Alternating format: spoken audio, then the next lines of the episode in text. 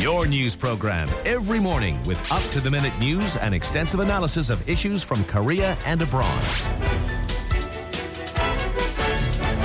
This morning with Alex Jensen on TBS EFM.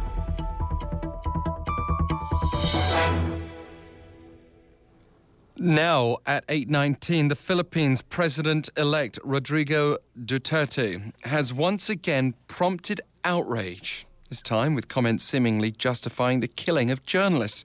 He told reporters last week that most of those killed, to be frank, have done something wrong. You won't be killed if you don't do anything wrong. And he didn't stop there. Duterte has dared the media to boycott him.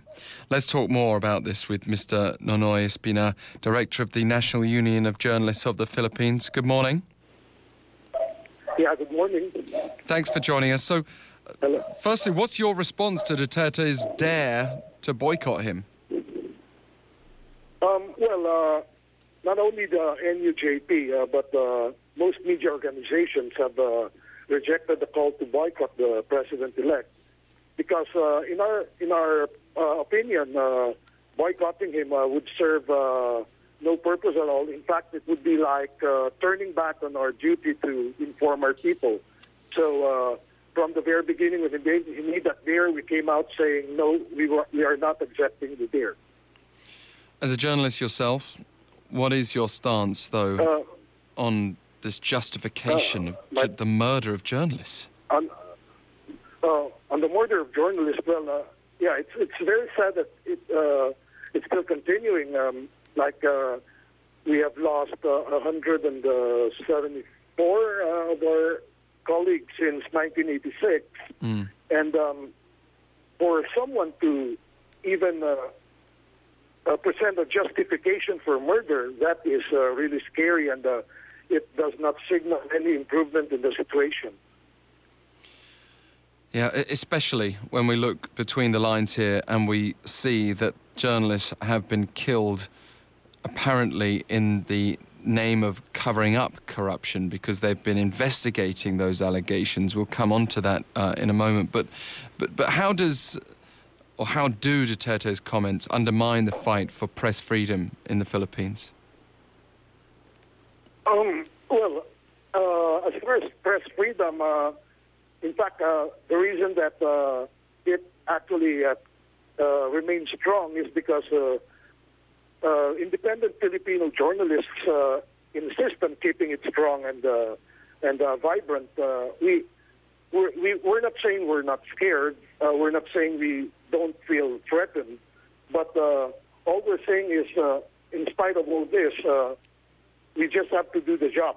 So, um, but as far as you know, putting out the justification for killing those among us who may be corrupt or otherwise, it sends a signal that it's okay to kill everyone else. So, uh, but yeah, uh, we'll continue doing our job nevertheless. How dangerous is this situation, though? Do you fear that we could see more murders being incited directly as a result of the president elect's comments?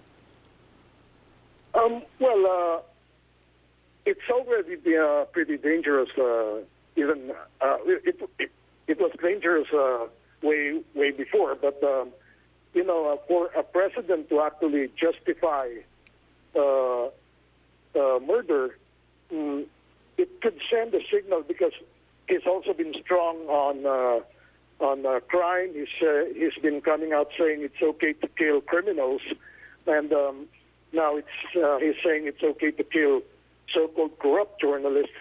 Uh, you know, uh, especially those who who really uh, take his words as uh, gospel truth. Uh, it could uh, send a signal to them that it's okay for them to take the law into their own hands and start killing journalists they uh, see as corrupt. And uh, the really scary part is those who've been out to kill journalists in the first place, uh, mostly uh, corrupt politicians and uh, corrupt members of the security forces, Exactly. uh, it gives them a very, very convenient cover to uh, silence us. Exactly right. It's the great tragic irony in this situation that journalists who've been killed allegedly have have been targeted by politicians, by corrupt politicians, completely flying in the face of Duterte's comments. But you said that more than 170 journalists have been killed in the Philippines since 1986. That makes the country one of the world's most dangerous to operate as a journalist. Have, have you ever been tempted just to, to leave and, and ply your trade elsewhere? Um, well, yeah, I'll admit uh, the thought has crossed my mind. I mean, uh, probably not just me, uh, probably uh, a lot of others, but, uh, well, it's uh, it's not blowing our own, our own horns, but this is our country. These are our people, and uh, we do have a duty to serve them.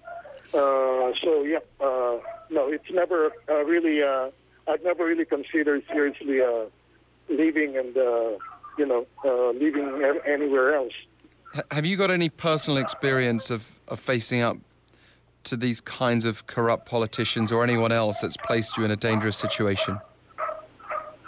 Mm, well, yes, uh, admittedly, yes. Uh, uh, I've had my close brushes in the past, but um, in fact, uh, I, uh, if uh, you recall the 2009 uh, Ampatuan massacre, mm. uh, I was in Maguindanao and I would have covered uh, the filing of uh, Mangudadatu's candidacy if I had not fallen uh, sick uh, two days before.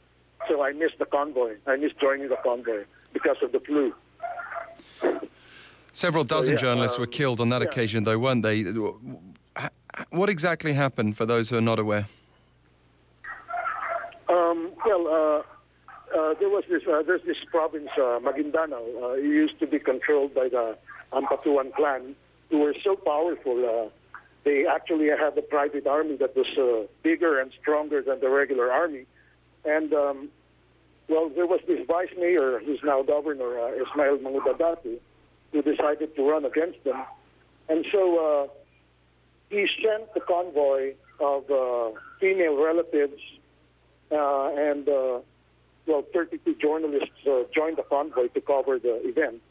And they got stopped along the highway by 100 gunmen who took the convoy to a hilltop off the highway and uh, slaughtered them. Uh, 58 people died. 32 of them were media workers. Awful. It was November 23, 2009. Rodrigo Duterte is set to take office later this month. How do you feel about that? Is Yes. there anything that can be done? well, uh, well, pretty much, you know, he's he's going to be president. That's a fact, and uh, it's going to be a challenge if uh, things don't change. If he continues to uh, look at media this way, and he continues to well, it's funny because he's actually boycotted media now. He's uh, canceled his uh, regular press conferences and uh, uh, says he's going to make statements only on uh, government television. Uh, so it's going to be a challenge covering him, but uh, regardless of uh, what he does, we'll continue covering him anyway. So um, we, we'll just have to be creative. We'll just have to, you know, uh, face up to uh, adjust adjust to the new realities. Yeah. Uh, what we're scared of is uh, uh, how people, uh, how his followers actually pick up on his reactions and act on them. So uh, we're pretty, uh, uh, we're watching that closely too. Well, d- do take care. For sure, uh, we we do not want anyone uh, hurt again.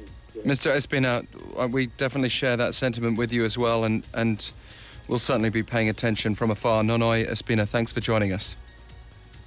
And thank you for the honor and thank you for the invitation. Thank you so much.